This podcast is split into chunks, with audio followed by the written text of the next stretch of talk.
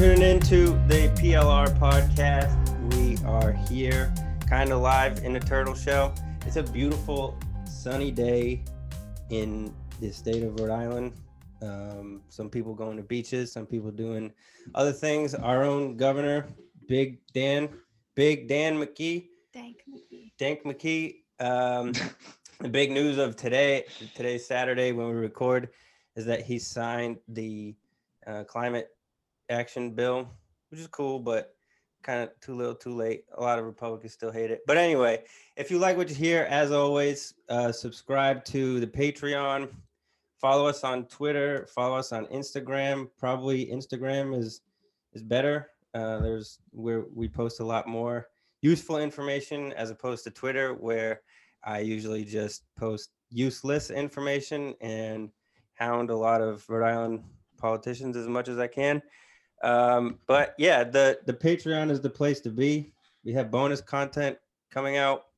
Uh, we have merch that is eventually gonna happen. Uh, do and don't hold us to it, but it will come. It will it will be here. Uh, so, how y'all doing today? This week? This month? Uh, I'm doing great. I'm still kind of laughing uh, about like what was going on on Twitter last night between Sam Bell and Scott Zambrano. Zambrano. yeah. Zambrano. He He had this. Oh, go ahead. Yeah, I was just gonna say he looks like the Nazi Donald Duck. He's got he's got the same like bill and everything. But yeah, know, he, he definitely looks like a cop. And um, it was pretty funny. He made a comment to Sam Bell saying some bullshit about how you're not a good repre- uh, not a good representative. And Sam Bell came back at him and said, "You're right, I'm not because he's a senator." Right. And then, which is like perfect. And then Scott came at him with like this like epic insult. It's hilarious. Uh, not- Sam, how do you look in the mirror every day and say I'm a man? In fact, you have nothing it takes to be a man. You way, are a little coward and a crybaby like the rest of the little coward. Democrats on this Wait. site. Is that what men do? You just look at e- you look at yourselves in the mirror and say, "I'm a man." I mean that's what I do. I mean, Scott must do this. That's good. That's what you do. He went he he spent his entire life trying to be a man. It what led him it's what led him to be a cop, which like he's kind of young, so I'm kind of curious of why he's not a cop anymore. Seems like maybe the job didn't pan out that well for him, so he decided caught being racist. Yeah, Mm. or that, which is very likely. Or he just decided that a politician was the more shitty career path to go down, and he was like, "I'm gonna do that," and he failed at that too. But it does say on his website that he's a he's a he's a small business owner, and That's uh, what he calls his penis. that may be what he calls his junk. But I uh I tried to look into like what business does he own and I couldn't find it. My guess is probably he's like a contractor or some shit. I don't know. I have no idea. But anyway, a a related thing is I wanted to say that uh because there's a lot of talk on Twitter lately about like small business people and like looking out for small business owners and shit like that. And Andy and I had this kind of conversation that is uh, just a reminder that small business owners are also still shitheads. They they aspire to be Jeff Bezos. They just don't have the resources to be Jeff Bezos. So just because it's a small business, don't assume that it's like a benevolent entity that is somehow better. Small business tyrants still exist, and to a certain extent, they're kind of worse than the big guys because they're more directly in your face assholes about being late or not doing something properly. Uh, and, and to put that into like different terms, we're talking about worker solidarity and the rights for workers and wages that are appropriate for workers, no matter if you're working at Walmart or the corner store bodega. Workers deserve more. They deserve to live a good life. So if you're being exploited by Dunkin' Donuts, or if you're being exploited by a Fortune 500 company, or if you're being exploited by the record store down the street, you still deserve to be treated like a human being. It doesn't matter who's signing your checks. We're all wage workers. We're all on the same side. We're all part of the proletariat. So yeah, um, small town cops can be assholes. They are assholes. Uh, state cops, FBI are assholes, just like how small business owners and you know these CEOs they can all be assholes as well. They're all in the same position. It's kind of disconcerting that an ex cop, somebody who probably is still friends with a lot of people in Providence Police Department, can be that much of an asshole to another public servant. Which, like, if I were Sam, I'd be kind of nervous to like park my car at like an expired meter or some shit because like all it takes is for this uh Zamborini guy, Zamborano, just yeah, whatever it is, to like call his buddies and be like, yo, track this guy down. Just keep an eye out on him. You know? Yeah, this know, is just- yeah. This is like the uh the cop to politician pipeline. It's absolutely terrible. It's just like the lawyer to politician pipeline. These people live inside of these structures um, that form our society and subjugate, you know, marginalized people and the working class. Yeah. And they just are constantly getting pushed into these positions of power, and that's why nothing really changes here. Um, and look, look at his fucking response to a nice, witty response from Sam Bell is that he absolutely loses his fucking hat. And is this the kind of person that you want um, that's enforcing the laws in the street? Like someone that's this fragile emotionally? Are you surprised at all that people are getting shot, you know, for having a mental health crisis or pulling the wallet out of their back pocket when you have someone that flies off the handle that's trying his best to be professional? You know, this is just like situation normal, you know, for these fucking assholes. in a kind of related note, I did want to. Uh, so the next guest that we'll have on in two weeks is from Cups, and I did want to say congratulations to them for um, achieving their fundraising goal. And I think it said on Twitter that in a few days they're going to actually buy White Mhm. Electric. Yeah, they're gonna buy it, close it, and reopen it as something else. Yeah. Fuck yeah. So And they're It- hiring too. and they're hiring. So if you want to Oh, work shit. at a worker-owned co- coffee cafe, cafe, uh, coffee cafe, then uh, hit them up. Yeah, White Electric is awesome. All the workers there are awesome. Um, I think everyone that lives in Providence likes to go there. Uh, so definitely support them. We need more um, worker-owned uh, businesses and collectives. Um, yeah, it's great. It's great to see the community come out and stand by them. Uh, Yeah. Evan, don't you know some uh, a few people that work there? Yeah, that's why they're coming on the show. Hell yeah! Connections. Yeah, I was a I was a major uh, regular there before. They have the best vegan cream cheese in town. Will they still have the cream cheese? I That's a, really hope so. that's a I- question we need to ask. Honestly, yes. Remind me to ask that next Alright. time.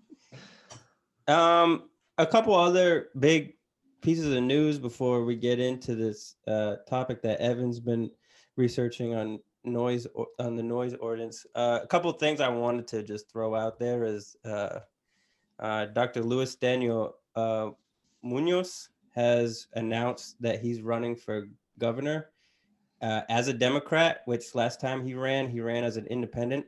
And this is actually another guy that Scott Zamborano went after last night. He said something like, "Stop." He said something about uh, Munoz pretending to be a doctor or like being a quack doctor or something like that. And I was like, "All right, dude, come on!" Like on his website, on Scott Zamborano's website, it says he has a bachelor in science. Which, like, I'm not shaming anybody with a bachelor's degree. I think it's a huge accomplishment, but like, don't insult doctors if you have such a vague vague degree it just said bachelor of science that could mean a number of things he could have gotten his degree in like i don't know earth science Who wants to bet it's criminal justice? it could be Mm. yeah that that's an option that is that is one one likely route that he went but um yeah so um uh munoz looks kind of promising. Uh he is up against of course dan mckee the current governor uh nellie gorbea seth magaziner and george elorza the current mayor of providence. So these are the people that we'll be running for governor, and we promise that when it Wait, get Elorza is running for governor? yeah. I didn't know that. Uh, and we promise that when the moment comes and the race is up, we'll do a bigger dive into these candidates so that you're aware. Um, uh, yeah. Can Uh, I say something real quick about Dan McKee? Yeah, of course. Damn, Um, dang. so Dan McKee is trying to do this criminal justice reform that's being supported by Black Lives Matter Rhode Island, Mhm. and it gives people on parole um, some small advantages to be able to take advantage to take advantage of, so they can be out sooner, and that includes people who are older or people who are disabled um, to meet their parole earlier and to accrue um, days based on certain kinds of work so they can get out earlier. This is good, and I can see why Black Lives Matter Rhode Island uh, supports this, but this is just another capitalist method that they can use to make themselves look like they're progressive. They're using progressive policies. It really doesn't change anything that's actually happening as far as the incarceration of the people or even um, considering legalization of marijuana. They're not freeing the people that are in jail for marijuana related charges or anything like that. This is just a give me to the people to make him look um, more digestible to people that want progressive politics.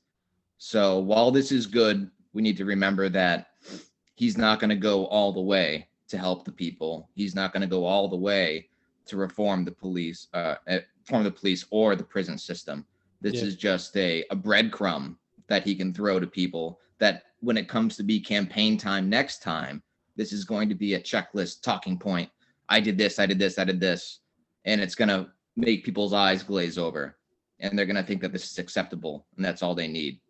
So just be aware that politicians will, you know, as you probably know, they'll give you half truths and uh, deals with fingers crossed behind their backs, hoping that you buy the bullshit or that you're satiated in what they say, but it actually doesn't really do too much. Yeah. But that's it. I'm off my fucking soapbox. if you if you're interested in uh, prison abolition, prison questions, uh, the people to follow right now is Dare PVD. Dare today actually Saturday, uh, they have an action going on, um, and I imagine that throughout the summer and spring they'll have a lot more. So on Instagram, I would follow d a r e dot pvd for to keep up with that.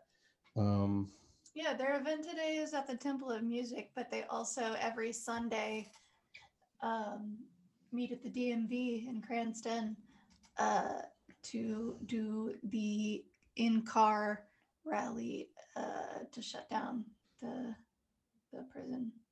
Word. If you're listening, Dare, come on the show. We'd love to have you. We love you. Talk to you. It'd be fun. Totally. Maybe in May or, or June or something. Um, Sunrise also did a uh, had a protest a few days ago um, to try to revive the rescue RI plan from committee. So what happens is usually when these very progressive borderline borderline leftist bills actually do get far through the Rhode Island House of Representatives, certain senators will uh, condemn the bill to committee, which is essentially just saying it's just going to sit in committee and not go anywhere for years until people forget about it. And Sunrise knows this, and they protested it, and they're asking the senators to take it out of committee and to actually vote on it. And this is a hugely popular bill. Uh, it carves uh, space for green zones in Rhode Island uh, affordable, actually affordable housing, not affordable housing that's offered by private property owners, but actually by the state. And it also paves the way for thousands of green jobs um, in green technology, green industries. So, you know, this is much better than the climate action that the governor signed today, which is kind of uh, uh, a carrot gesture. Um, and yeah, Sunrise, thanks for doing that action.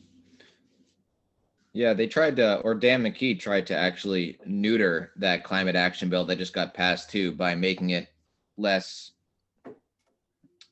Uh, what is the word? Um, take the fangs out of its bite or something? I don't know. Defang. They tried to make, yeah, they tried to make it so you couldn't sue them if they fell back on their promises. Yeah. By turning it into a an aim and an aspiration and not a promise that they can be held accountable to. Uh, it kind of gave them a back door or an out so they can sign it, but they don't really have to make it happen. And they said, oh, it'll tie up legislation. It'll tie up what needs to happen. It's just going to make a bureaucratic nightmare. The same thing happened in Massachusetts, where the law was passed where you could sue if they didn't do anything about it Mhm. and there was only one lawsuit put forward. So, so to say that this is a uh, a detail that's going to turn this into a bureaucratic nightmare is complete bullshit, and it's just him trying to find a back door on the good things that he's actually signing. Yeah. The uh Anyway, so Evan, I have been seeing in various No, no, no. There's a there's a better way to segue into this. you can segue, segue all you want, but I was just gonna say I've seen it a lot, but I don't know what it's about. What? Who did you say looked like a Nazi Donald Duck? Uh, No, Zambrano. Zambrano, And why? his bill. Speaking of bills, um, There you go. thank you, thank you. His duck bill. Thank you. Speaking of bills, um, you might have seen on Facebook or elsewhere uh, this this this deal, this nonprofit organization called the Providence Noise Commission or Project or something like that. Um, and when I think about Providence Noise, I mostly think about like lightning bolt or like I don't know, some dude miking like himself drinking water in a basement or something. Um and i don't really like all that either but i mean lightning bolt is good. But um what the noise here that some people are trying to get rid of is like very typical like city noise i.e horns honking or lawnmowers going or leaf blowers. I'm looking at you alex. That was Mhm. me today. Yo, have you I so I know that leaf blowing is not fun for people who have to do it every day, probably. but but for me, that shit is fun.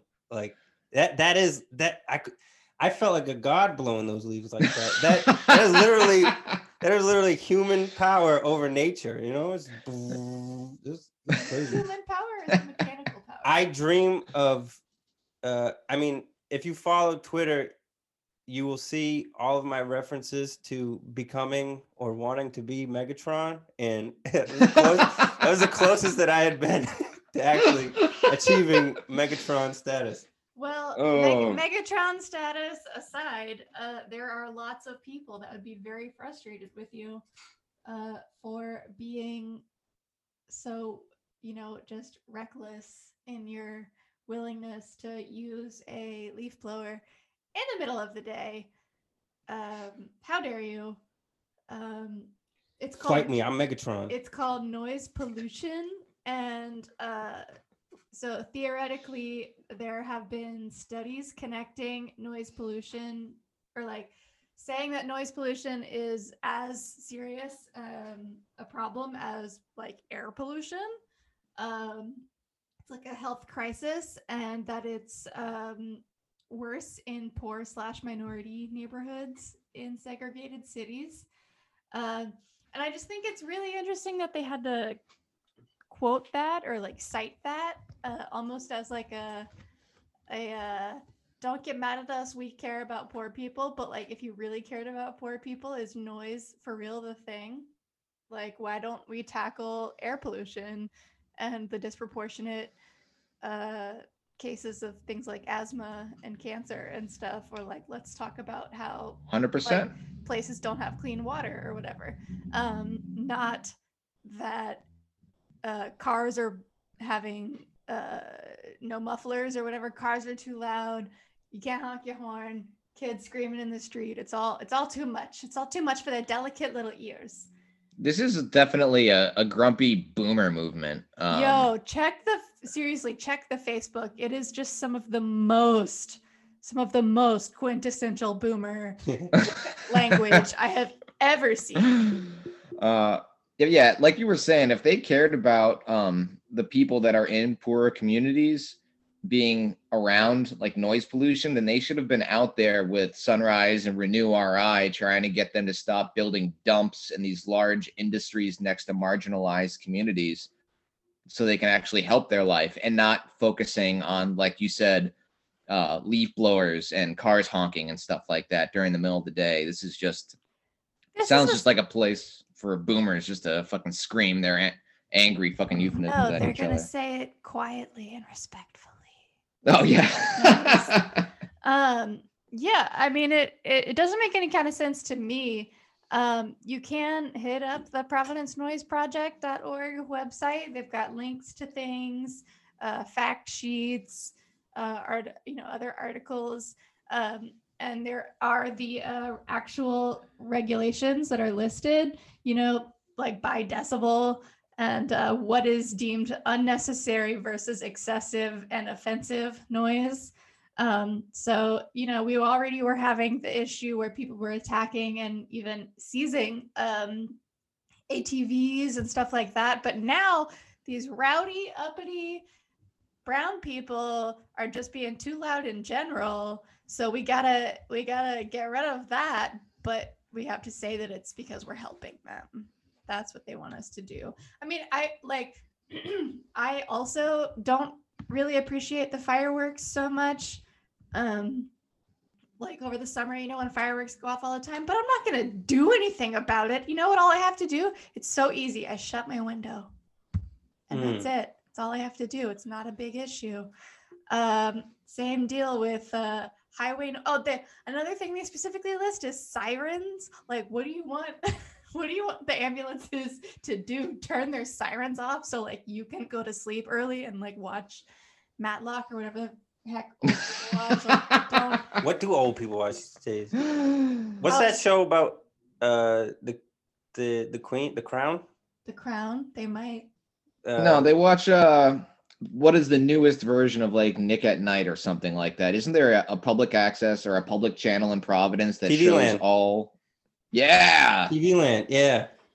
Yeah. Well, so they don't want sirens or, uh, you know, music to people that people are playing in their own freaking cars, uh, too loud to be to be bothering them, uh, because it could activate, you know, some hearing issues or PTSD for certain people or whatever. So there's all these like, uh, uh, you know, qualifiers that are they're just using our own language back at us uh, which is a is a common tactic going on these days. Um, Big time. but yeah, you straight up you can't just you can't just tell people to be quiet. All you know, we this is a city. When I lived in Federal Hill, they were constantly working on the highway at night, and there was just like this painfully loud construction noise going on. Yeah, I mean, but like worse than that. I do. I could be a soundboard myself. You could, you could. Get the noises. Andy, didn't you say someone, someone was, uh, or who was it? Somebody was driving around last night blasting DMX. Oh, that was me Oh. when I was at work at the school in the library where you're supposed to be quiet. Uh, I had my windows open because it was such a nice day, and somebody was driving in circles around the block blasting the Rough Riders anthem, and I loved it. Yeah, I, I mean, over here on Wickenden Street, all the cars driving by are blasting DMX too. So, Yeah. yeah. Like that's just what people do, man. When I'm in my car, I love turning the music up super loud. Also, you know what? I'm deaf in one ear. So loud music is something that means a lot to me for a lot of different reasons. And as a person who play attends house shows, plays house shows, and books house shows uh, in a non-pandemic, um, I think it's super ridiculous to say that like people in their own houses uh, need to keep it down. You know, like we we used to have the cops called on us, you know, but that was not by the like working class like immigrant families in the neighborhood. You know how I know that? Because I talked to them because I was friends with my neighbors. Yeah. Uh, it was not those people calling the cops on us. They were they would come over, you know, they'd come over and hang out because they liked it too. I didn't think that we were actually hurting anybody. Even the cops were like, uh, I don't know. You're not supposed to be able to hear it from two streetlights away. And so we just, you know, did the best we could because we didn't want them to have to come back and have people feeling unsafe coming to our shows. Um, the another thing that I want to bring up is the comparison to smoking. Uh, on the Providence Noise Project website, it says Is that a thing? it says noise is the new secondhand smoke. Oh my god. I'm speechless. Take that in for a moment. Um, Holy shit. we've got Don't live in the fucking city. We've That's my got advice. we've got anti-vaxxers. We've got people refusing to wear masks. Uh, Move to Barrington. we've got people, you know, who will yell at you for smoking a cigarette in public. Um, and let me, I don't know what blank is the new blank has to do with anything ever. It's always like, you know, people are talking about so so and so is a virus, and it's like, I mean, the virus is a virus. Like, you don't have to compare it, compare it to anything. Corn is the new grits. There can, I mean, grits is corn. That was a joke. Okay. All right. All right. Fair enough. But um yeah, so they cite other cities in the world and uh and you know, like once again, like I'm not going to move to a city in China thinking like, "Oh, this will be so calm and quiet." I will move to the ding dang countryside if I wanted to live in quiet. So I'm to the boomers like to use our language back at us. I'm to use boomer language back at the boomers and say if you don't like it, leave. Can you imagine like thinking that you're gonna sit down in your apartment in like yoga zen, which is what the like 45 year old kind of uh, Gen Xers do, the people that are probably complaining, and then in the background you just hear like someone's noise project. You're like motherfucker, you can't do anything about it. I think it's great. I think I mean, don't don't move to the city unless you're Yeah. like ready for noise. you want and it's like i understand again I, i'm not a fan of the fireworks it's freaky to me uh, as somebody who grew up in a place that had that struggles a lot with gun violence um, and also it freaks out my doggies uh, but like this is like that's not what they're talking about. They're talking about normal ass noise like dogs barking children playing people listening to music in their houses. Providence Yeah. was founded on stolen land all right and and is home to a large population of black and brown folks. And now we're going to tell them like we're going to police everything you do and also you're not allowed to make noise because it makes me uncomfortable like that's so stupid to me Evan, what was the name of that uh, group before they rebranded themselves? Uh, Was it like Stop Noise in the Hood or something oh like that? Oh my god, it was. It was something about the hood. Jesus Christ. I just I had it on my phone and then I Do you remember Yeah. Le- Leprechaun in the Hood? That was a good movie. Yeah, it was a good movie. I think- remember Boys in the Hood with a Z. But that had Snoop. That Another movie had movie. Snoop Dogg in it, so it did. I guess I guess it could use the term hood.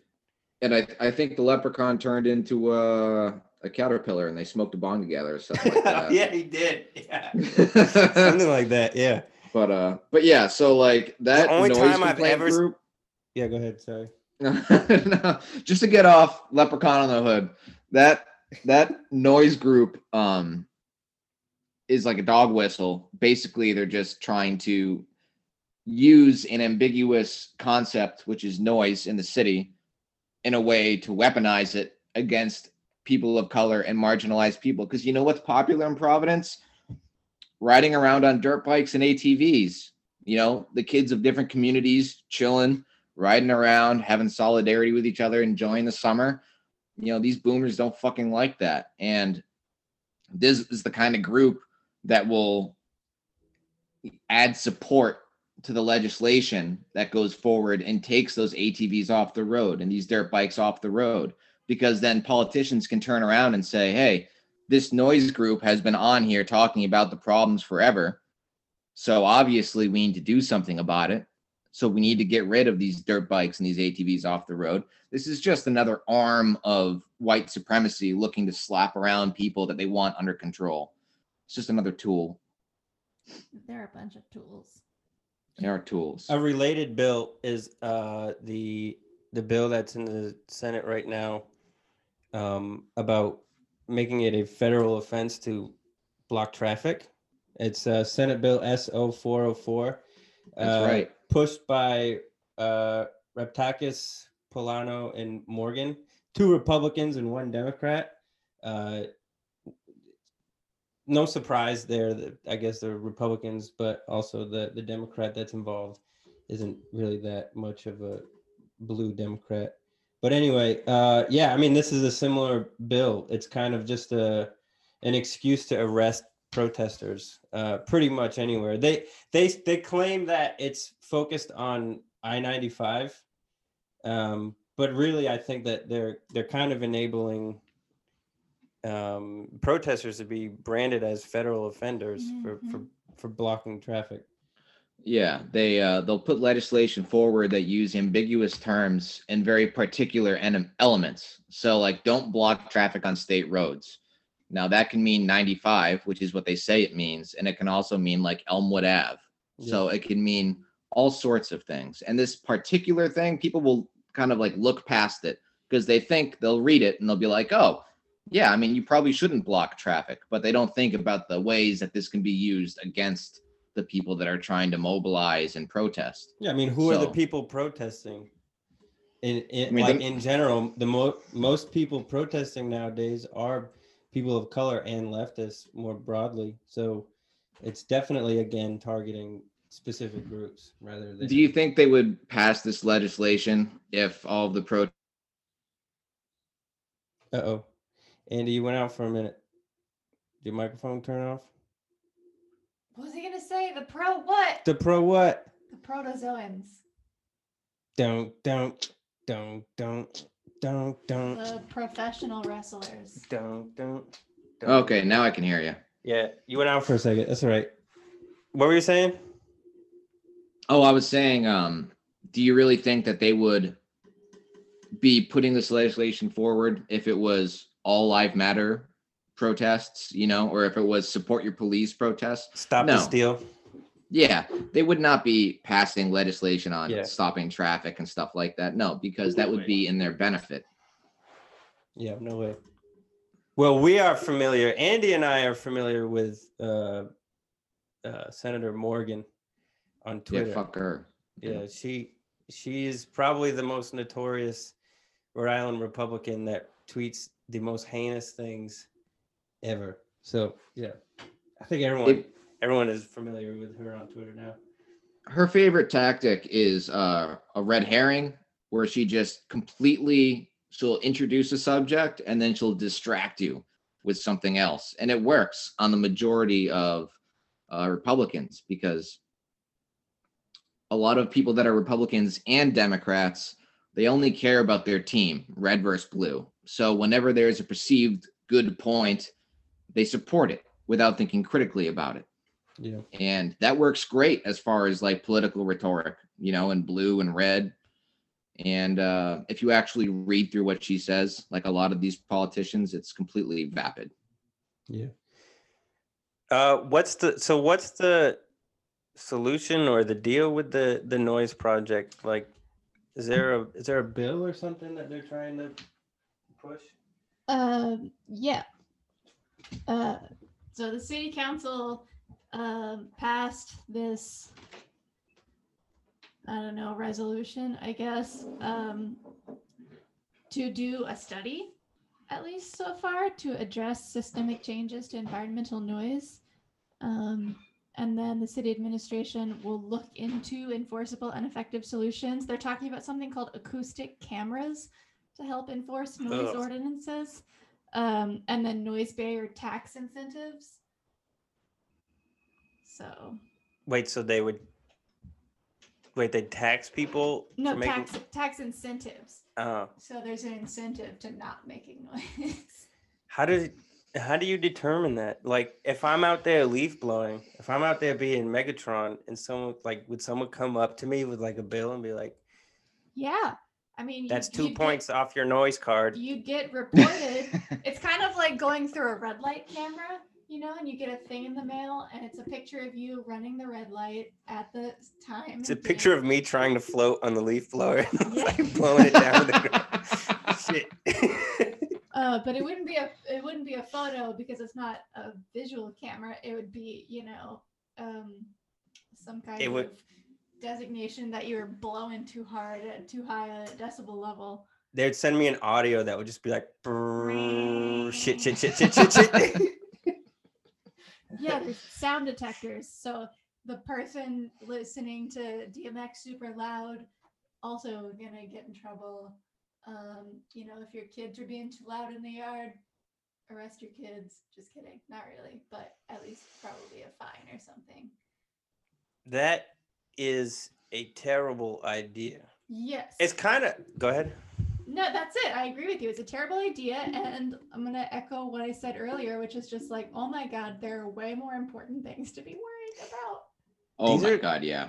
These are the same people that like uh, are afraid of uh, the rescue RI plan or the climate action plan because they they're worried about a fossil fuel tax. You know what I mean? They're like, oh, who do you think's gonna pay for this new green infrastructure? It's gonna be the taxpayers, and it's like, the fuck, man! Like you're trying to push taxes on noise right now.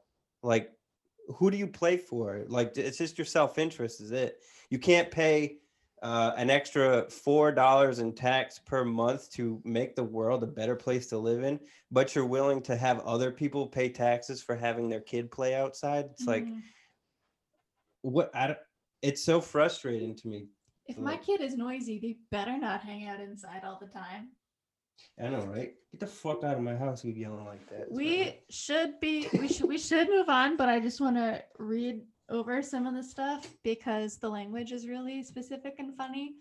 Um, yeah, so if you look at the Providence Municipal Code, that they're uh, they're outlining the offenses. Uh, so for noise control under section 16, um, it is hereby declared to be the policy of the city to prohibit unnecessary, excessive, and offensive noise from all sources subject to its police power for the sole purpose of securing and promoting the public health, comfort, safety, and welfare of the citizenry. Uh, uh, unnecessary, excessive, or offensive noise equals any sound or noise conflicting with the criteria, standards, or levels set forth in this article for perm- permissible noises. Uh, yeah, so noises that exceed ambient noise level. Uh, but again, it's just it's some weird surveillance. I mean, are these the same people who like don't want 5G or don't want a vaccine Yes. because of that? Yes, these are the exact same people who, even before the pandemic, they were anti-vaxxers. Is it? I, it's what I imagine. And you know what the shittiest thing is? What's the shittiest? guarantee you, you see these people every time you go into a cafe.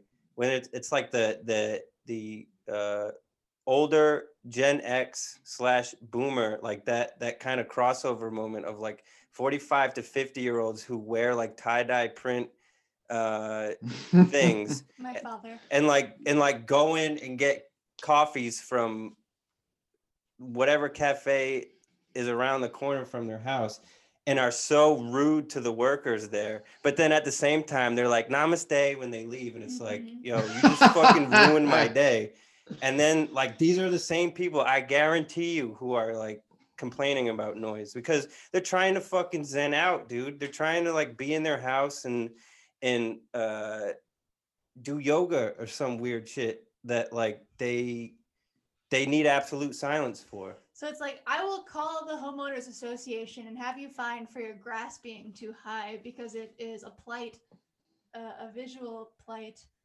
Uh, it's a it's a pock on the face of our gorgeous neighborhood. But also, if you mow your lawn and I can't hear my NPR, I'm gonna Yeah. call the cops on you anyway. This is the this is the the property equivalent of the Karens. Let me talk to your manager. Oh, their names are so goofy too.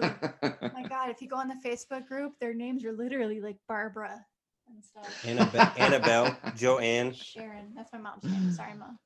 Joanne, Annabelle, all these like devil names. Yeah, yeah. I have an image of these people in my head, uh, and I, I, I just listed mostly uh, female names, and I don't want to assume that oh, it's that's all not. it is. It's not just women. Yeah. Mm-mm. uh, but I mean, the, the image in my head are like the people who one second listen to like Grateful Dead, and then the next second they're like, you know what, my my quesadilla isn't hot enough. So can I please speak to your manager? It's like the same people, guaranteed. Oh, those people wouldn't pronounce it quesadilla. Quesadilla. Quesadilla. My quesadilla is my quesadilla is too cold. I need to speak with your manager. It's like, sir. No, I've worked at so many restaurants and uh, employees being able to uh, listen to whatever music they want is so nice. You know, it's like so sweet for morale. It makes the day pass. Uh, you can get into nice conversations with regulars about it, meet people, community, yada yada. But then there's always going to be somebody that comes in and is like, um, can you can you turn this down a little bit? I can't even hear myself think. And whatever you're thinking about while you're eating a bagel is surely very important. I understand. but but like no. My standard response is that's as low as it goes. Unless you're like dealing with quantum theory on a blackboard in a cafe, you can't tell anyone to be quiet. I mean, don't. Uh, Maybe Actually, that would be a hilarious skit if like you're in this quiet cafe and someone just wheels in like this 10 foot blackboard with like chalk and just starts writing like mathematical problems on the be quiet.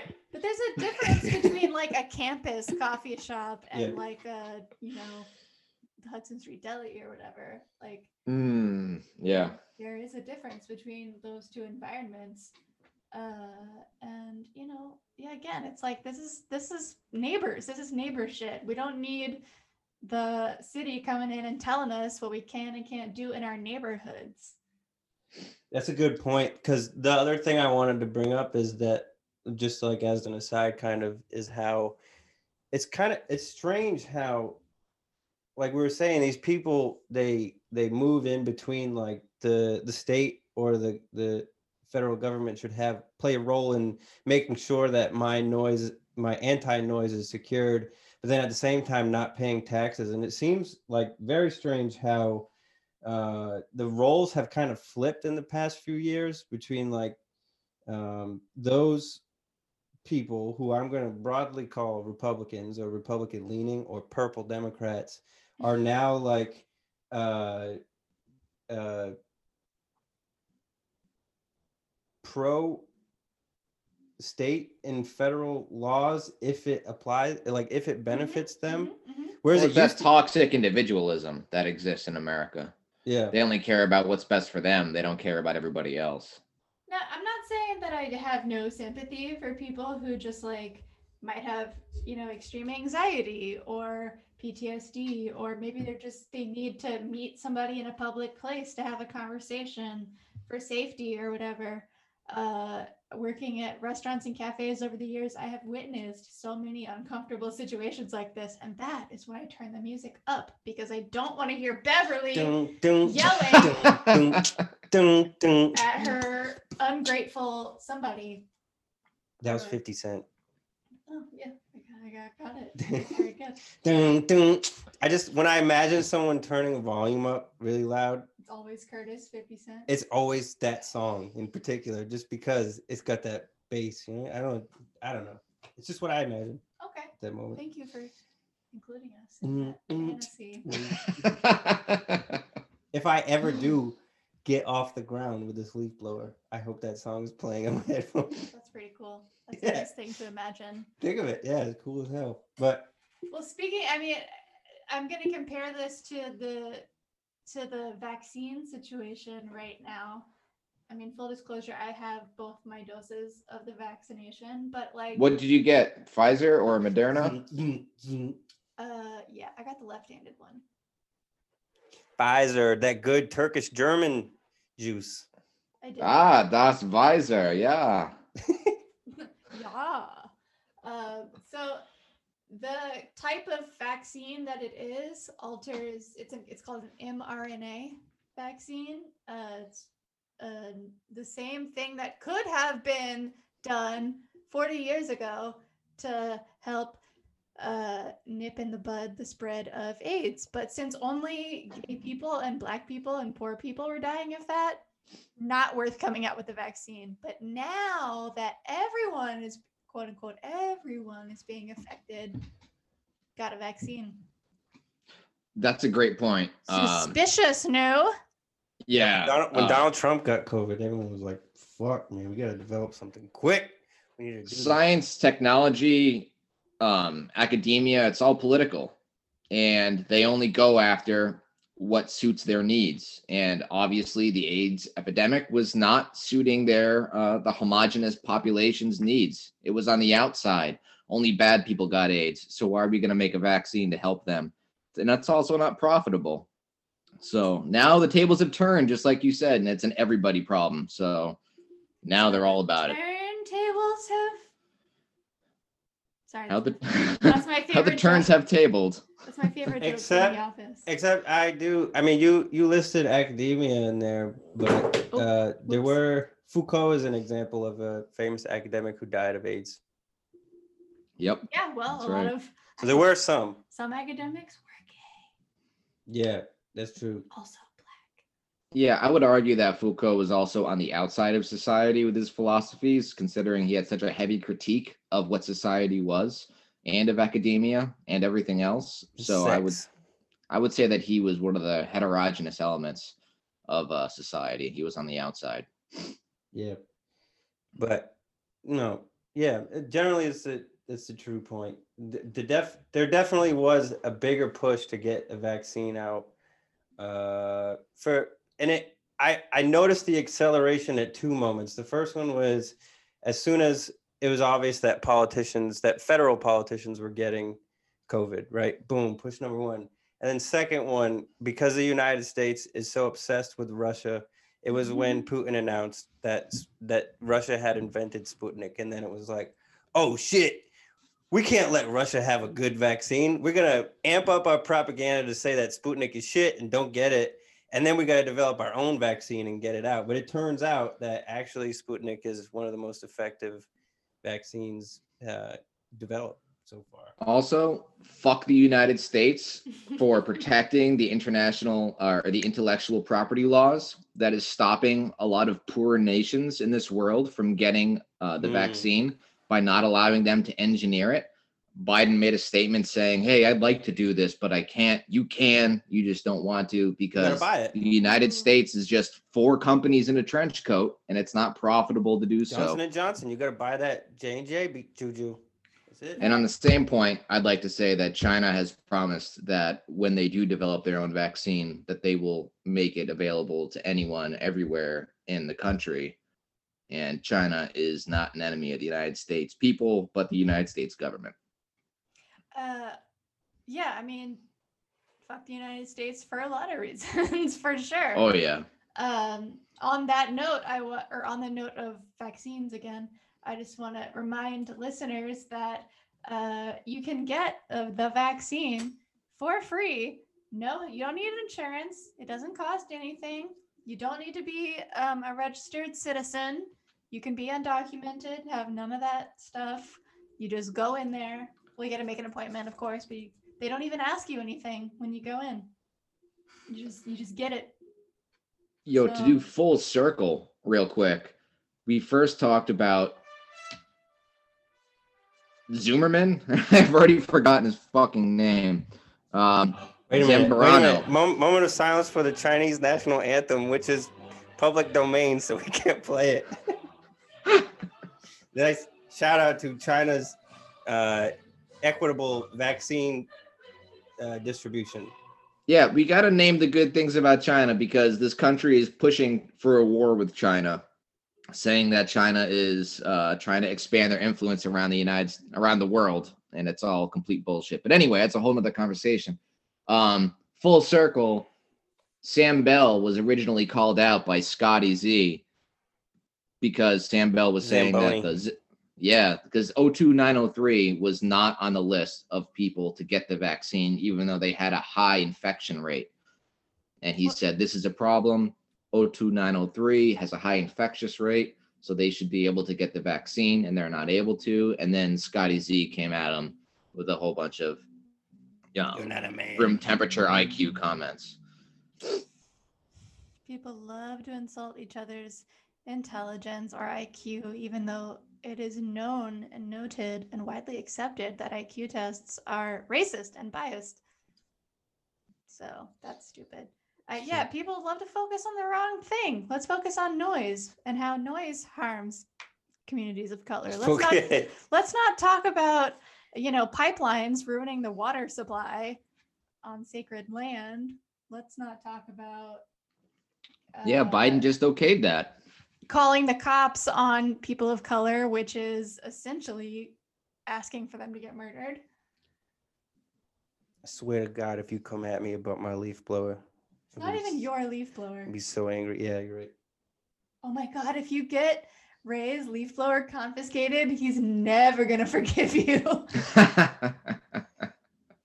I'm gonna blowing get- up. We're gonna get refused from all family holidays. It's a, it's one of those backpack ones. You, you wear it as a backpack. It's got a strap Can and we- everything. Can we add something on Patreon where it's like a hundred a month subscription to make Alex Megatron? To add pieces to me to make me into. Yeah. I don't think you want that, Andy. I don't think you want that. You don't know. You don't know what I'm capable of if I get that power. Um, yeah. Speaking of the Patreon, you listeners out there, I know you're listening, and I know you ain't helping us out. Uh, I, don't- I'm just kidding. I mean, people are going through everything. Times are tough. Times are tough. But if you can spare a dollar, the money goes into the organizations that we have come on, or two thirds of it does. One third goes to us for uh, production and, and all that, um, and for also creating merch stuff, the time it takes for us to do that. We're not making any money off of this, to be clear. Yeah. Um, I'm definitely not.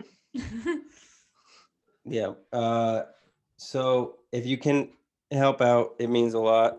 Uh, even just sharing the podcast with your friends uh, and your foes. Someone sh- send this episode to Scott Zambarino, Zambarano, please. Zamboni. Zambini. Please send send this episode to him and tell him that uh tell him to lay back on lay off the beer for a little bit, you know? His complexion is a little too red, and I know what that means. I know what that means, Scott. All right. You should be following the Boston Be a Man account. Oh yeah, I love that. Yeah, it, it shout out to Boston Be a Man. I don't know those people. I don't know if they're like good, good people. politics or not. but but it's funny. So if you're on Instagram, look up Boston Be a Man. Um, Is it satire or is it not ironic? I get the sense that it's somebody's like dad or uncle who like habitually said stupid funny things, and they were like, they were like, Joe, we have to record you like saying these things, and so it just kind of ballooned and became a thing. Um, but yeah, look at that it was funny. Uh, anybody else want to add anything? Our our guest today is uh, Reclaim RI. We have Miguel on. I'm really excited about. Uh, but you guys want to add anything before we transition? I feel like I have spoken a lot. Um, no, that's it. No. All right. Thank you, Reclaim, for coming on today. Thanks for joining us. Uh, we have on the show Miguel from Reclaim RI.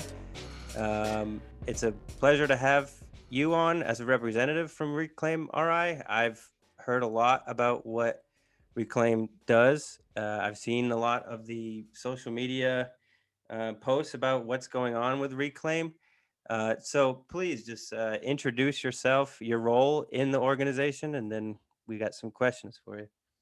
Sure. Yeah. I'm very happy to be here too. I appreciate you giving the opportunity to sort of talk about ourselves. Um, so, like you said, my name is Miguel, Miguel Youngs. I'm with Reclaim. I joined Reclaim in early October, late September, and um, I'm involved in various aspects of the organization, which we can kind of get into how we sort of break down as an organization. But mainly, my focus has been on Latino outreach in Rhode Island. So, a lot of what we do, a lot of our initiatives and our campaigns, making sure that, you know, there's an element wherein it's being translated into Spanish.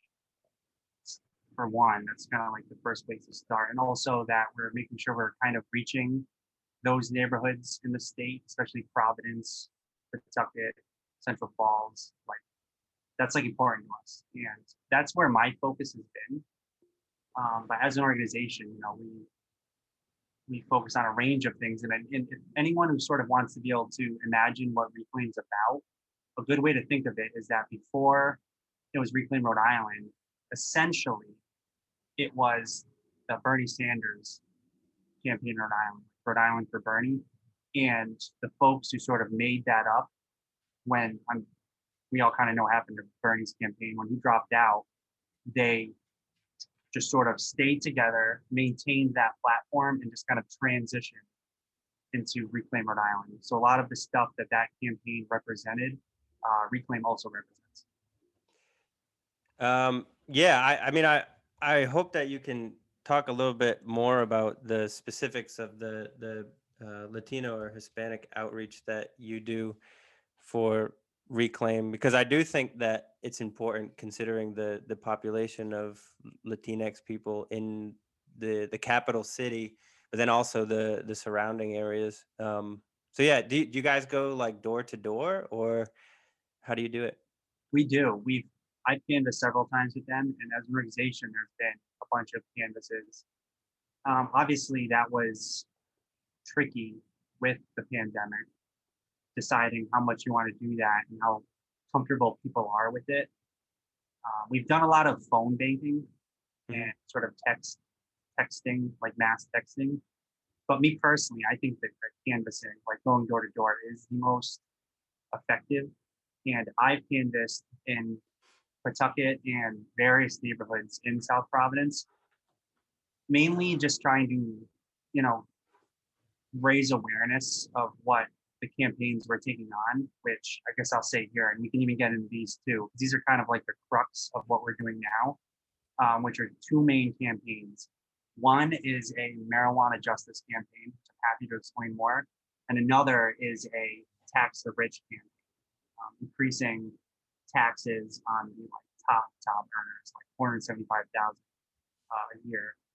And when we canvass, it's mainly to sort of, you know, make ourselves known and to spread awareness of both of these campaigns that people are working on and to mainly try to inspire people to you know contact their local reps and tell them that we want this and things like that. Um, so when we went so some of the can- canvases i've been involved with especially with like the spanish speaking outreach it was it was it's like one thing i did was i got all their all the flyers translated into spanish which was big and especially when you canvass for something like the state budget, you, you kind of have to do some explaining because that's that's mm-hmm.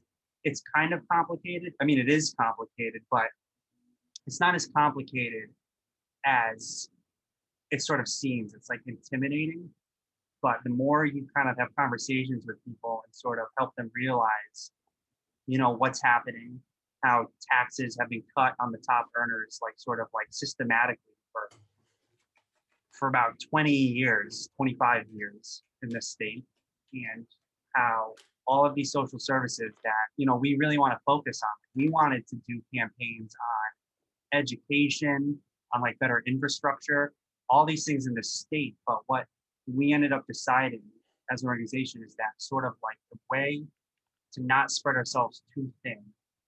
Um, the state budget is what sort of affects all of that. Hmm. And one way to increase the state budget would be to, you know, obviously raise taxes on people who make over $475,000 a year. And there's a lot of numbers that um, people get into. It's like I think they're currently taxed at like an eight percent rate, and just raising it a couple percentage points would generate 130 million dollars for the state, which could go to all these all these various causes that a lot of people in reclaim are passionate. About. Like we have a lot of people who are really invested in public schools and things like that. You know, homelessness and uh, an increased budget would go a very long way to helping those things. So, Are people that you meet when you're doing your canvassing, are they generally pretty receptive to what you're saying? yes, um, yes and no. I guess it depends on where. Um, I live in Federal Hill, and I've had great luck canvassing Yeah. around here. Because you know, you see all like you see like a, a Bernie poster in the window or like a Black Lives Matter poster. You're like, okay, this person's probably going to be down with what I'm talking about. hmm I've also gone to uh, parts of Warwick, and we focus on Warwick specifically. Warwick is Mm. interesting. Yeah, it is.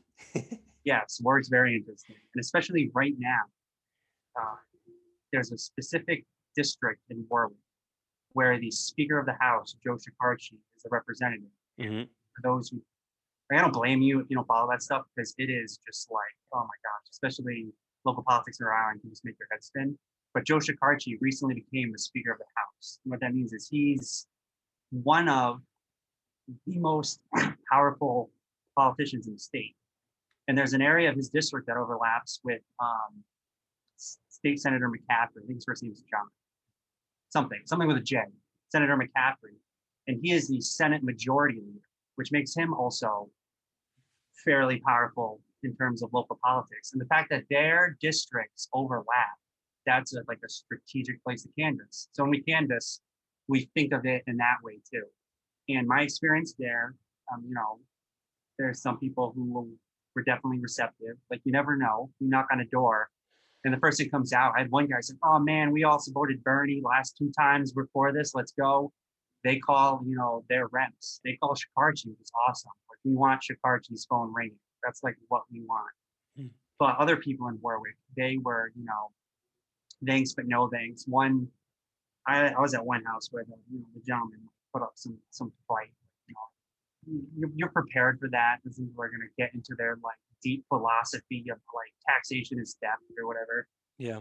And you sort of like, like I I push back a little, but you know, my theory, others think go a different route. I think you know, just like next house. Like, I'm not out here trying to convert like a Trump voter to all of a sudden be down with like this stuff. So you know, so definitely there's definitely a lot of people who are into this in this state. Because one thing to remember is that you know, Bernie won Rhode Island in 2016, so there's a lot of sympathy for that cause in the state.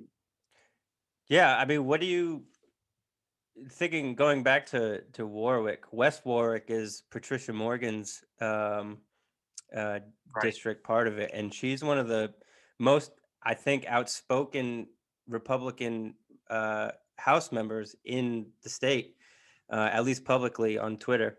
Um and so what do you say to people who would would beg you guys to do more petitioning there so that someone like that couldn't be renominated so that maybe she could be replaced with a centrist democrat or in an ideal world a more progressive person Right, right. Someone more favorable.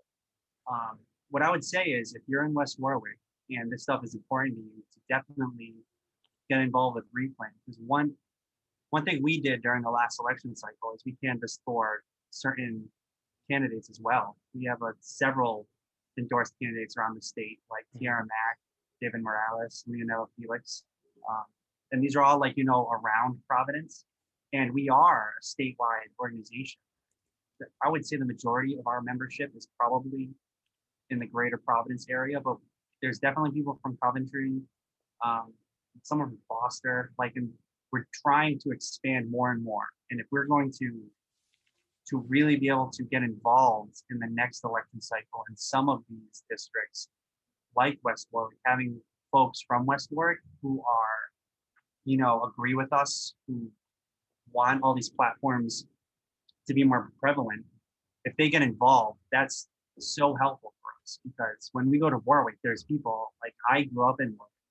I know these parts of Warwick very well. Just to have people in the organization who know the neighborhoods Mhm. is critical. So that's, I guess, step one would be just you know get involved and.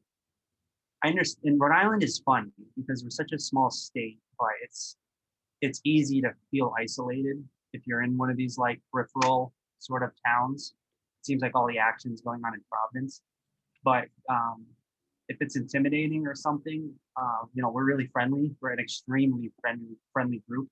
I've learned so much from these people, and just reach out. You'd, you'd be surprised how many people around the state agree with you, especially if you're in West Warwick, you know, and you feel like you're surrounded by uh, like Morgan's out there. She she's my gosh, she's like going over the deep end. She's like embracing all the talking points. That are just like, wow. Yeah. And it's like, look at this. When did you don't like this? It's in Rhode Island, but and I, I can see how being in West Warwick, you might think you know you're stuck on an island surrounded by like you know the Trump world or whatever you want to call it, the MAGA country. But I would say you know you'd be surprised. You'd be surprised how um, you know how deep uh, leftist causes run in the state. So just reach out. Become a part of us. There's definitely leftists nestled in West Warwick somewhere. Someone's parents, or someone's kids, or something like that. You have to find them somehow because they'll Right. they'll come out. Um, uh, you mentioned that uh, the two of the main things that you guys are working on right now is um, uh, marijuana justice reform and uh, the the tax taxing the rich. I wonder if you could get in more about the marijuana justice reform that you guys are doing. Yeah, sure, absolutely. Um, I'm a little less personally involved with that campaign because one thing that happens when you join these groups, uh, you kind of have to pick and choose. Which again, I'll just to sort of say to anyone who's listening, uh, if you become a part of this organization, you don't have to like take on the entire plate. You can choose.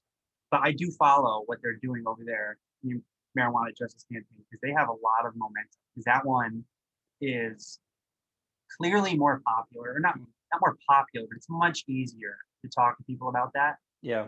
Um, you know, knocking on doors, talking about marijuana justice. People are down about that. Talking about like, you know, tax brackets. Sometimes you see people's eyes gloss over. But for the marijuana justice, um, this campaign, it's not focused on legalizing marijuana because, frankly, in Rhode Island, it's really not a matter of if, more when it'll be legalized. You know, because you got those dispensaries in Massachusetts, like Attleboro and Fall River.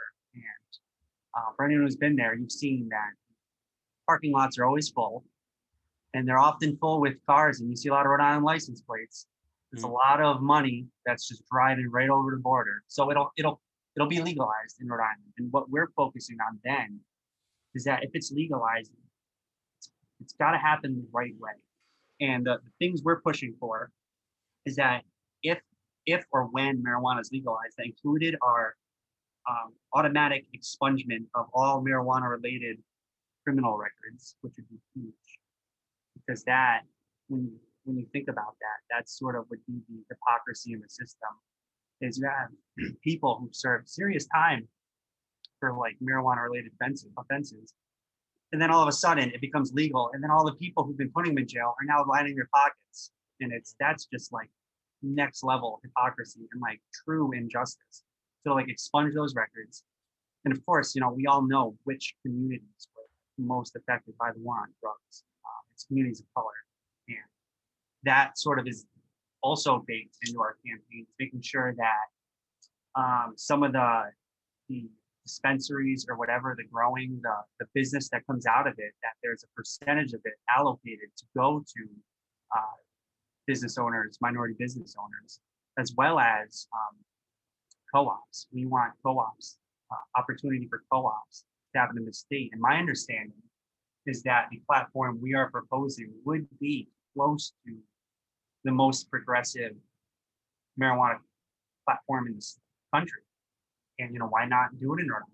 You know, we're we're a small state, we can pull it off. And having like a specific sector of the marijuana cannabis industry dedicated to work with co-ops with the right to unionize, that'd be huge. So that's what that's what this campaign is all about. It's it's not about making marijuana legal. It's about making it legal in a in the right way. That's what we call it the Justice Marijuana Campaign. I guess I'll plug an event coming up for that while Yeah. I'm here. Um, It, obviously, you can't have like 420s coming up. You can't, like, how could we miss that? How could we not like do something on 420? So on 420, um, anyone's interested in this at the State House at 6 p.m. We're holding a rally for this. There's going to be like, you know, speakers, music, and um, that's that's where a lot of the energy is going now is spreading the word for that because that campaign in particular, we think has a lot of potential. Well, it does. It, it, it's uh, realizing that potential. Has a lot of uh, momentum, and frank, and also it's time is kind of of the essence, I would say, because you don't want to wait on this. Because if you do, it'll be legalized, and all that stuff we've been I've been saying here will have missed the opportunity. So this is like this now is the time to push for this. So that's sort of what the marijuana campaign is about. Is there anyone in the group? Um, I mean, have you? I don't know the extent of the conversation in Rhode Island, but the idea of making the the would-be dispensaries uh, a state institution and the way that New Hampshire kind of regulates the the liquor stores in their state, and so that money goes directly into the state after it's after you know the the distilleries or whatever are paid out.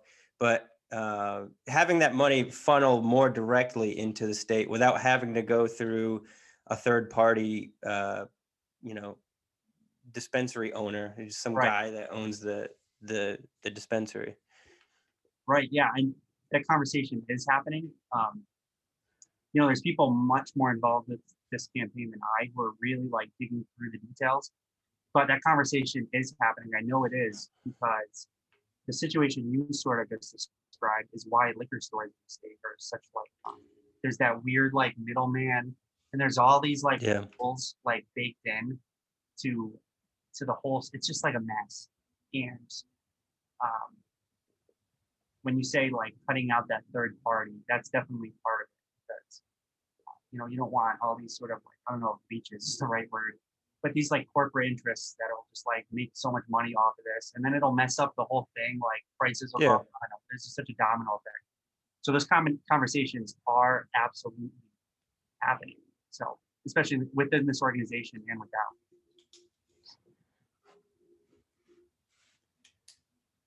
Um, so yeah, you, you talked about the marijuana justice uh, reform that Reclaim is working on. Now, what about the the taxing the rich one that I think you're more directly involved in, right? And that you, just uh, was it yesterday you guys had a an action on that tomorrow tomorrow? tomorrow. Tomorrow, 11 o'clock in that very district I was talking about before in Warwick, right around. I don't know if anyone uh, is familiar with familiar with Warwick. It's it's in like the back end of Warwick, you know, the Buttonwoods neighborhood, um, Sandy Lane, which is which is almost funny that that part of Warwick is such like political leverage. Like it's crazy how that how that works out. But we'll be canvassing there tomorrow at 11 a.m. to sort of finish up because we've already gone there once, and it's it's a fairly big neighborhood. And there was, I would say, there's about 20 of us last. And in splitting up, we got about two thirds of the houses we wanted to to get. So we're gonna finish the job tomorrow. I, I can't remember the exact amount, but we got some uh, letters out of that. I think it was 20, 25, 30 letters and phone calls, all emails, I guess, not letters these days, um, to Shekarchi and McCaffrey. So tomorrow, the Justice Budget Campaign will be meeting in Warwick at the Mickey Stevens Sports Complex at 11 a.m. to canvass the neighborhood. Uh, and then after that, we, we do like a weekly phone bank because we have a long list of people to call. And, you know, we send out texting. Um, that's that's an easy way to sort of like become a part of it, especially if you're uncomfortable knocking on doors. Uh, there's programs out there that you know, send texts out to like a bunch of people all at once. And just to remind people, we have uh, we try to make it as easy as possible for people. We have like a pre-written form that people can sort of find. They can find it through our website. You're interested at reclaimri.org. And it's sort of because with something like this, the ask, it's not a specific act, ask, but it's, it's somewhat technical and that can be something that's intimidating about writing a letter. Like, I don't know what to say, like you forget like what percent do I want to raise? Like, what's the uh, tax bracket we're talking about? It's all, we have a pre-written form that we defer people to. We often have them scan something or tell them they can visit the website. And all you have to really do is put your name. You can even, you can edit it to make it personal and whatnot. But that's, that's sort of our approach is we want to make it as easy as possible for people. And when I canvas, it's, the goal is to kind of watch the person like scan it and like do it. Like, that's what I, that's what I aim for. It's, it's almost like being a pest. That's kind of what you have to be a little bit. Um, but you know, sometimes you can be like, yeah, sure, I'll do this. And then they close the door. You, you don't know if they're well. Um, but yeah, we try to just make it as easy as possible. Um, do you have? Oh, I was just gonna, so by the time that this episode airs, it will be after tomorrow. Okay. So that, um, it will be Particular- tomorrow. huh? It will be tomorrow. It will be, yeah, eh, right. So, so, but yeah, I would love to be able to um, promote the weekly phone bank sure. event or just the potential, because I know folks are looking to to help out. Is there anything else that could be helpful? Do you need more translators? Do you need, what do you need? I could I could definitely use more translators. One language I would love to be represented more is Portuguese because um, one I'm not sure how people realize that southeast New England, I'm almost positive that this is a fact, has the most the densest Cape Verdean population on the continent. Like Mhm. there's so many Cape Verdeans, and a lot of them are in New Bedford, but like New Bedford, Fall River, East Providence, Pawtucket, and once upon a time, Fox Point. I mean, there's still you can still feel remnants of that community. Obviously, I'm tempted to get into the history of gentrification, but that's not why I'm here. These aren't necessarily in Fox Point like they used to be. They're still there, and their presence is strong in the state. And I would love to have um, Portuguese translators, and and I could always use help with Spanish as well. But those are those are the two languages, and of course, you know, there's um, South Pacific, Asian, uh, pretty dense population around as well. So, I mean, anyone out there speaks these languages or from these communities and is thinking to themselves, uh, we would love to have some of this information in our language. Uh, I would love to have you join. And I guess for the sake of the budget campaign, I can say, since this is airing after the canvas I'm talking about, we do have some com- community forums coming at the end of the month community forum based things. And in terms of the budget and raising taxes, we're really not alone in this fight. There are other organizations like uh, Working Families that Mhm. are pushing this. Like, because this is a bigger, I don't want to say it's bigger because then you create this like comparison, but it's much more of like a long term sort of systemic push than the marijuana campaign. The marijuana campaign is like a thing that's happening now. And there's like a present and this this budget this budget um, campaign, frankly, has been in the making for a long time. We're all kind of standing on the shoulders of people who've been fighting this for a while. And leading up to this, what Reclaim focused on all last summer was preventing budget cuts. Like it was, I think of that as more of a defensive measure. I think the our now ex-governor, Gina Raimondo, she had some quote. I can't remember what she said. It was, she was like, "Oh, they're going to be severe cuts." She was being all like foreboding, like, "Oh, we can handle severe cuts." And anyone who's been, sure, this is true in other states, but anyone who's been around Rhode Island long enough, when you hear severe cuts, they're talking about, you know, housing, like you know, crossroads or something, the school system. It's it's always in those things. So we really pushed our in, initial campaign was to prevent those cuts. And again, we weren't alone in this. And that was successful. There were no budget cuts, no drastic budget cuts. And that's again, the budget was all messed up last year because of the pandemic. But now the push is to, you know, okay, we saved, there are no budget cuts, but now we'd love to see increases to that budget by taxing folks who make over $475,000. And we're doing, we have forums coming up at the end of the month um, I don't, I, I'm not gonna try to, I'm not gonna guess a date. They are listed on reclaimri.org. I want to say the I want to say the 22nd. I might be wrong on that, so don't quote me. Um, but there'll be more of those. There'll be more of those because for this campaign, there's an educational aspect to it where we need when people want to get involved, like kind of need to learn sort of the ins and outs. We get various elected officials like Sam Bell, who's a state senator up here in Federal Hill. He's a good friend of the organization. He's usually handy to come explain some sort of budget policy thing in a way that's understandable. Um, So that's that's what's coming up. There are opportunities to get involved in this campaign and to just like learn more. Like by no means do you have to be an expert in the Rhode Island tax code to be a part of this campaign. That would be so exclu- exclusive. Well, we'll be boosting these things. Um, can I, I just want to circle back again. Sorry Sure. to keep pushing on this, but I'm interested. Um, in, in terms of translating, is it when you're when you say Spanish, are you talking about like Central and South American, uh, like slash European Spanish? Are you talking indigenous languages? Well, I guess I would say all of the above. Um, Everything. okay. in in Rhode Island, it's typically Central South American. Like we have in Caribbean, there's a very dense Dominican uh, population, especially in South Providence, right Uh-huh. down Broad Street. That red, white, and blue. When you get on that part of Broad Street, that's not the American flag. That's Oh yeah. for anyone who's wondering. And then uh, you know Central Falls is a whole Colombian. It's a, we've got the we've got a very diverse state, Mhm. and we just want to make sure we're speaking to those people because having a diverse coalition that's not like that wouldn't be nice or something. That's that is necessary. That's like that's just I'm gonna go as far as say that's like mandatory for in order for this to be effective. In order for this to work, we need to be um, have a coal a diverse coalition of people.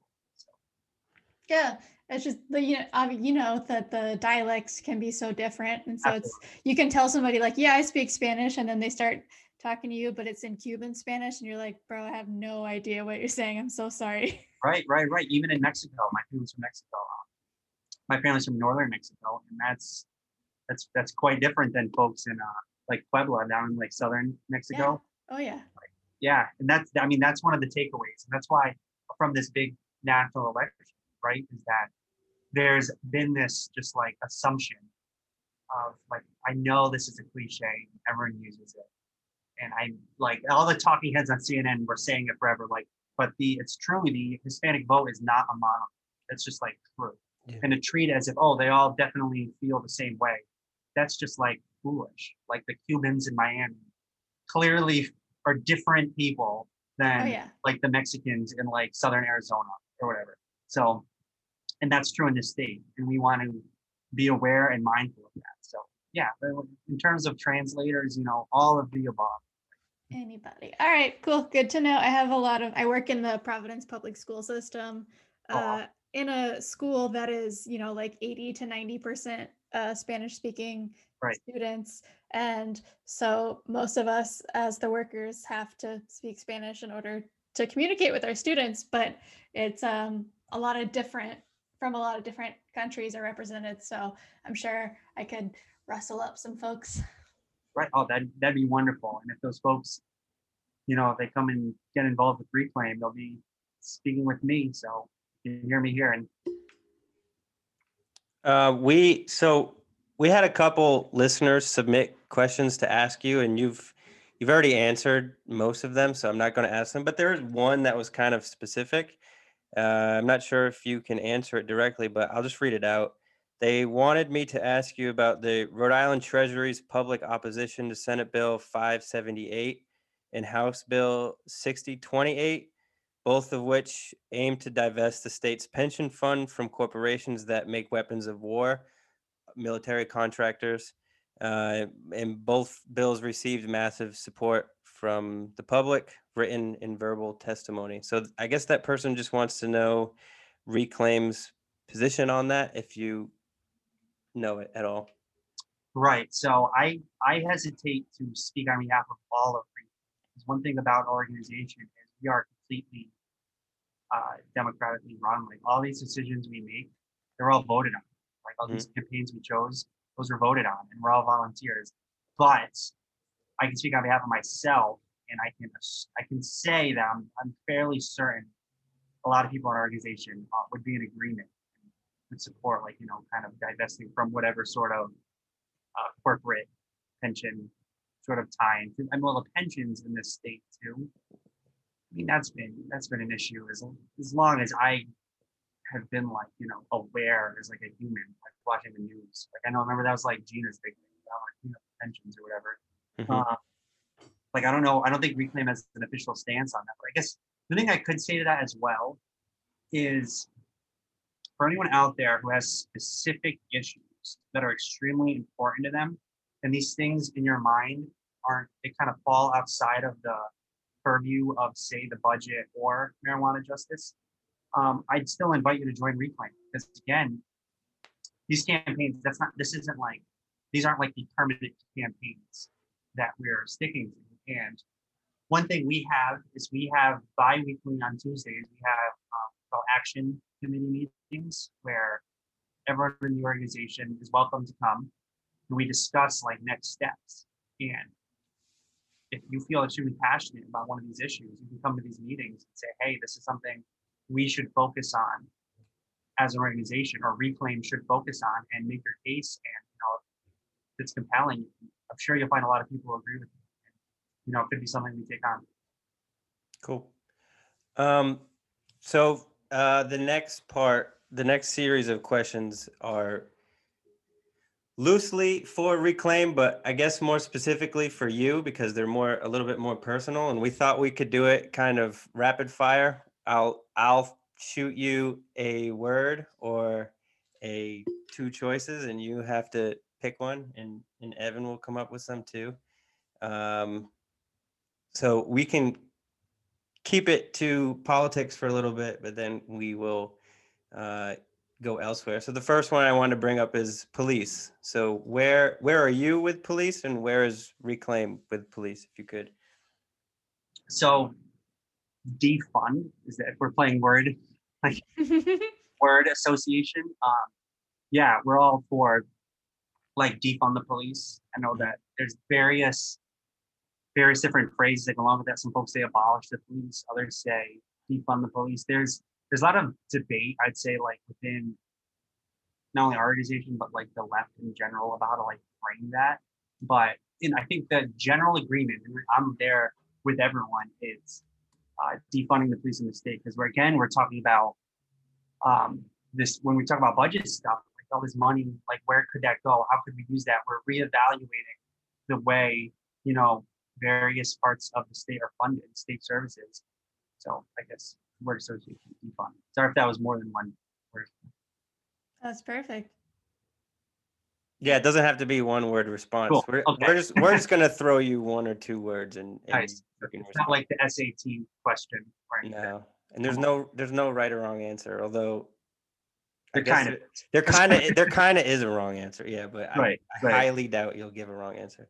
Cool. Uh, another one I guess that might take a long explanation is uh, your stance on Bernie Sanders and I guess reclaims uh, continuing stance on Bernie Sanders. There's a lot of leftists I feel like who now um, are disassociating themselves with Bernie Sanders because of the way that the campaign kind of fell apart and the kind of the void that he left when he just sort of bowed out and you know people were looking for more closure i guess. And so absolutely. how do you guys feel about that absolutely. Um, I mean, I, like I mentioned at the beginning, uh, Reclaim is clearly, um, they, they were all, it was Bernie for Rhode Island. So it's made up, it was, it, it, its genesis came about from uh, Bernie supporters.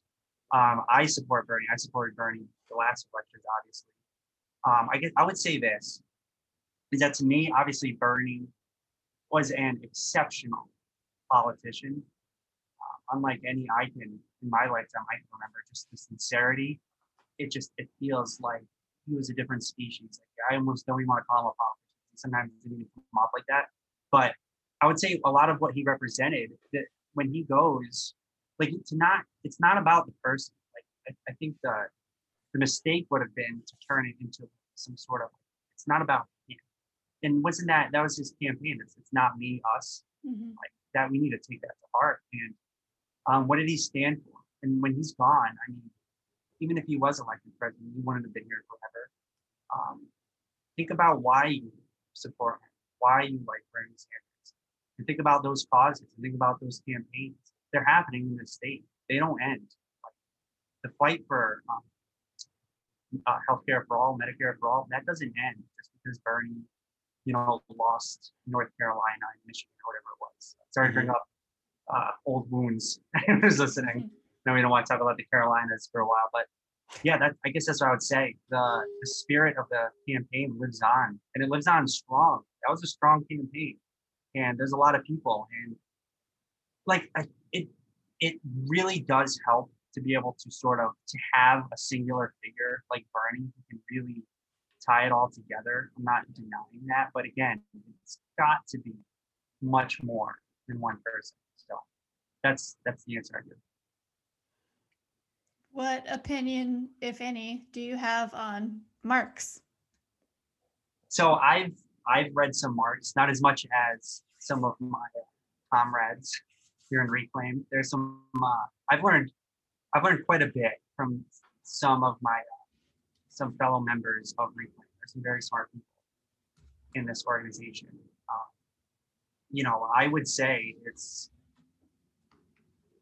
strictly from historical perspective. It's like it's so valuable to just know what uh, philosophy he was about, and that obviously that continues to this day. You know, I don't, not necessarily here to get into the whole like Soviet Union, the whole the whole history. Obviously, a lot has happened in the world since then, and um, I personally try to stay away from like you know comparing things to these old regimes from like World War II era, World War One era. A because the world has changed so much, and B because that comes with. I mean, there was like the whole McCarthyism, Red Scare thing that like really polluted like public, um, like sort of public's awareness of these issues for so long that um, I I keep Marx personally and how I understand things, but when I canvas and when I engage with people, I this is a personal.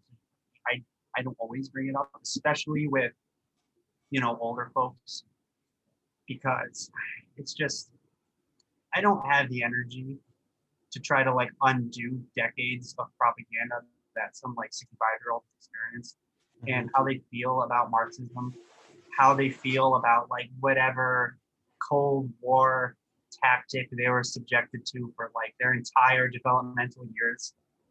Like I'm just knocking on their door. Gonna like unpack all of that. But uh, me personally, you know, I think the whole thing. I think our generation and your generations are able to kind of see it a little more with less cloudy because clearly the 20th century. A lot happened. a really a lot happened. and A lot sort of obstructed what Marx was saying.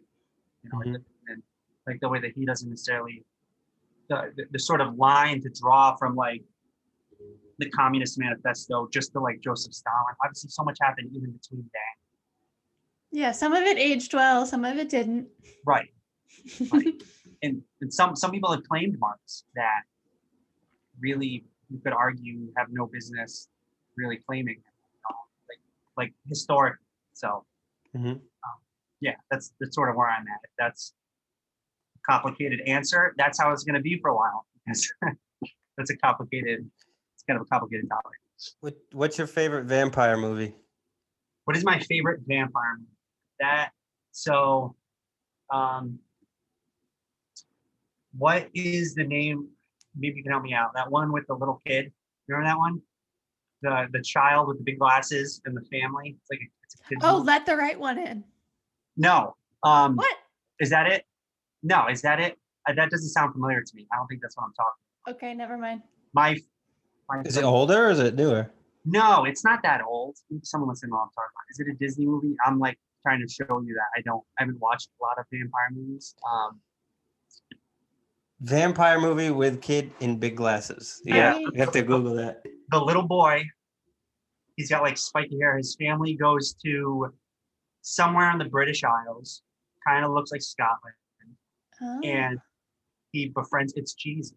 It might be Disney Channel, so I might be, I might be admitting to a Disney Channel. The little vampire. The Little Vampire. That's I'm it. Going, I'm going with the Little Vampire. Oh man, that's a good answer. That's a Add that one answer. to our list. I've never heard of it. Where Evan and I are working on a um, a half episode on.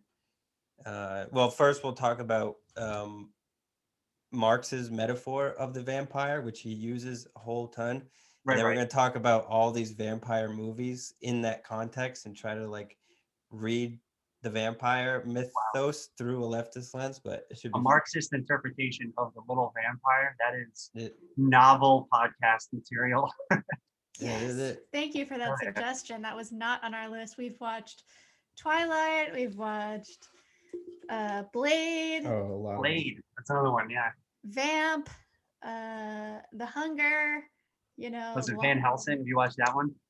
Haven't like the Hugh I've Jackman that. one. The Hugh Jackman one. Yeah. I I got me fired up when I was a kid.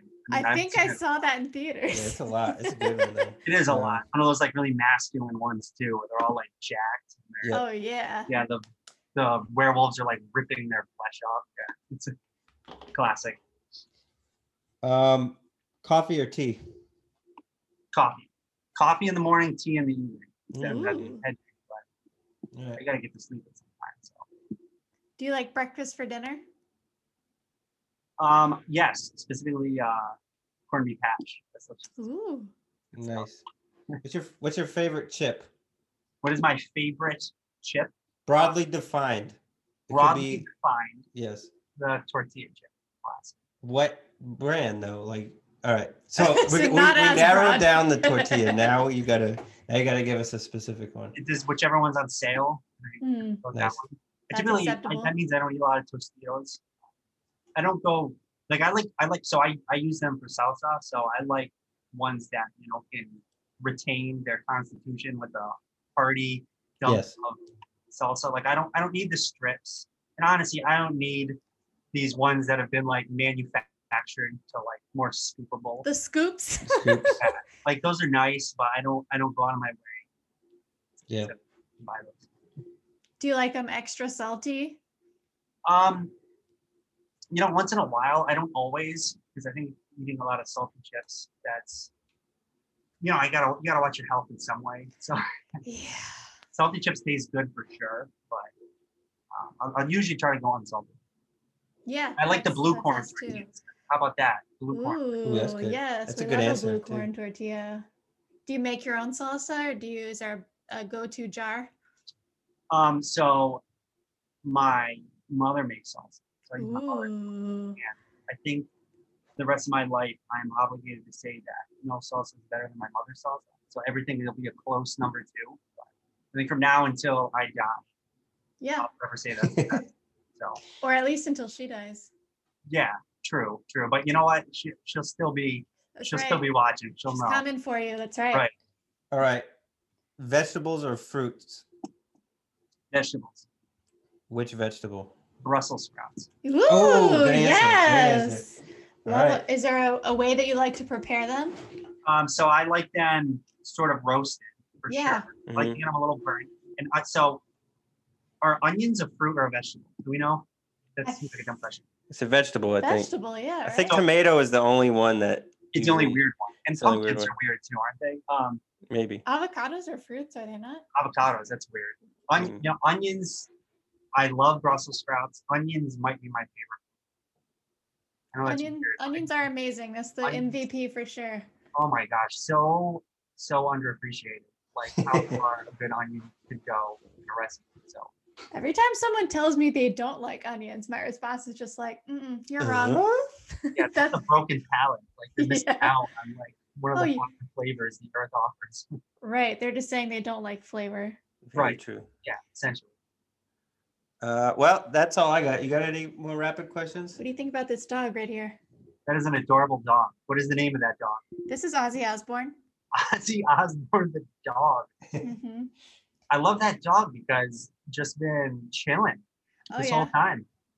People listening would have no idea that dog has been like a foot and a half away from the microphone this entire time. It's- He's Mhm. the- Oh, then there's two. There's another dog. Oh, there are two dogs on your lap. I gotta do this. These are the unofficial hosts of the pod. Unofficial Yes. fourth and fifth. They're always Close. here, but you wouldn't know it. So what's the name of dog number two there? That's Sophia. Sophia. I love that name. Sophia. Wow. hmm Sophia and Ozzy Ozzy. Yep, Lovely. That's them. Ozzy was going to be named Yoshi because that was my favorite Mario Kart character. But um, my family has, I've had these dogs since I was a teenager. My family has a policy that they only name animals after musicians. So, And with so who's is, is Sophia fall into that category? no, I was being a rebel. Okay. there's there's a Sophia musician somewhere though. So Yeah. Uh, yeah, definitely. But yeah, I can't pull one out right now. Sorry. there's, there's, they exist. Yeah, definitely.